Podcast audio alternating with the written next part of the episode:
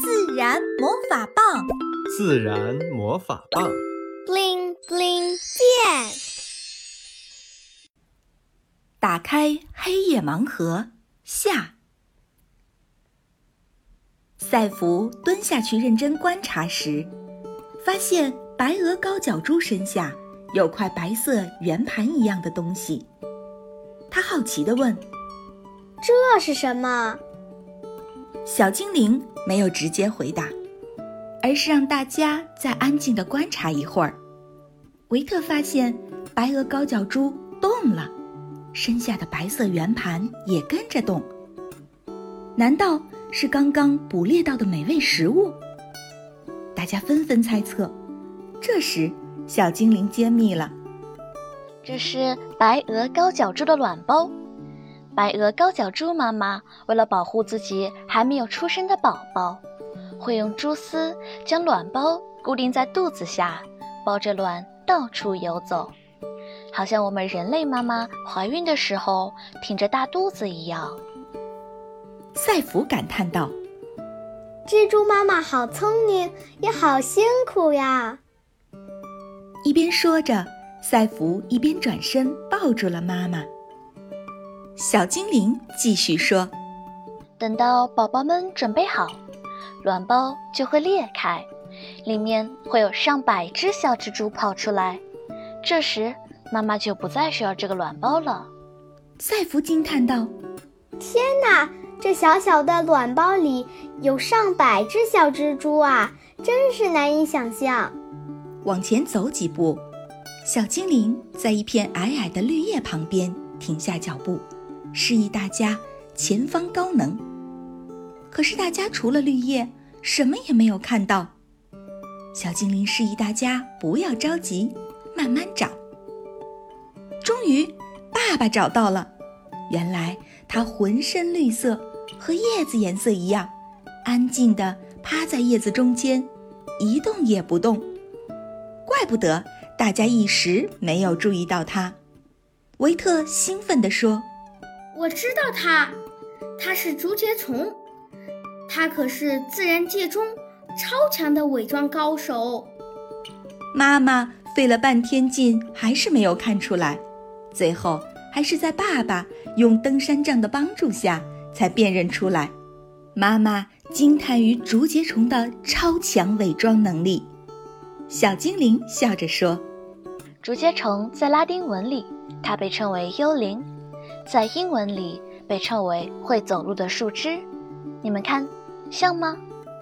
赛弗和维特都笑了，觉得这名字取得太形象了。因为竹节虫细长的身子，加上细细的大长腿，不动的时候就像枝条一样。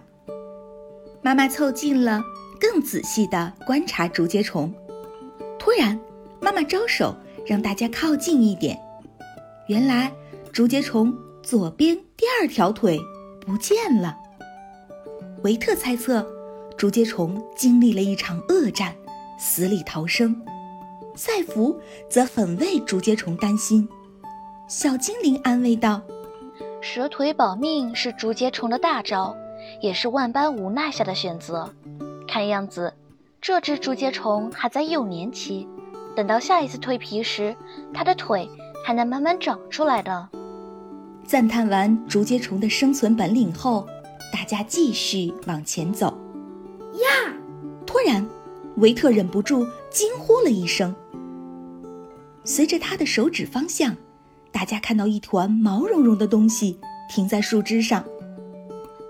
再定睛仔细看，原来是只小鸟，脑袋埋在身体里睡觉呢。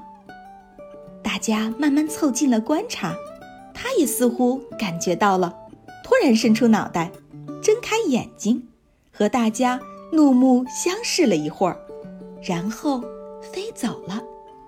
维特有点愧疚地说：“糟糕，我们影响他睡觉了呢。下次我们要离远点才好。”赛弗好奇地问。小鸟为什么不睡在鸟窝里呢？爸爸笑着说：“鸟窝是鸟妈妈和鸟爸爸为了孵小鸟建的，鸟妈妈在鸟窝中产卵、孵卵，等到小鸟长大，开始独立生活时，鸟窝就没有用了。所以，长大后的鸟儿们并不会在鸟窝里睡觉。赛弗笑着说：“那小鸟睡着了，不会从树上掉下来吗？”小精灵没有着急回答，而是说：“赛弗，你总是能提出好问题。这个问题的答案，你回家和爸爸妈妈一起找好吗？”维特热情地说：“我也可以帮忙的。”就在大家安静下来的时候。耳边传来热闹的蛙叫声，大家循着蛙声，很快就找到树干上的树蛙了。它个子小小的，有着大大的漂亮眼睛，毫不费力地抱着树干。小精灵问：“你们仔细观察一下，树蛙为什么没有从树上掉下来呢？”赛弗说：“我看到了，它脚趾上有圆圆的吸盘。”好像爬山虎的吸盘一样，小精灵给赛弗举起了大拇指。维特问：“树蛙那么小，可是蛙声为什么那么大？”小精灵赞叹道：“好问题，你们自己找找答案吧。”大家都认真地看着树蛙，树蛙好像被大家看得有点不好意思了，停止了歌唱。过了会儿。它又开始了歌唱，随着它美妙的歌声，它下巴那里一鼓一股的。维特迟疑地说：“难道下巴这里是他声音的秘密？”小精灵介绍道：“完全正确，这一股一股的是声囊，和爸爸听音乐时连接的音箱有一样的作用，能把声音放大。”一般雄蛙才有声囊，这样它们的声音才能被更多女生树蛙听到。不知不觉，两个小时过去了，维特全家恋恋不舍地回家了。一路上，维特和赛弗还在津津有味地回忆着今晚打开的盲盒。当然，他们更期待下次的夜观，因为会有新的惊喜在等着他们。小朋友们，你们参加过夜观吗？你们夜观时打开了哪些盲盒？有哪些有趣的发现和收获呢？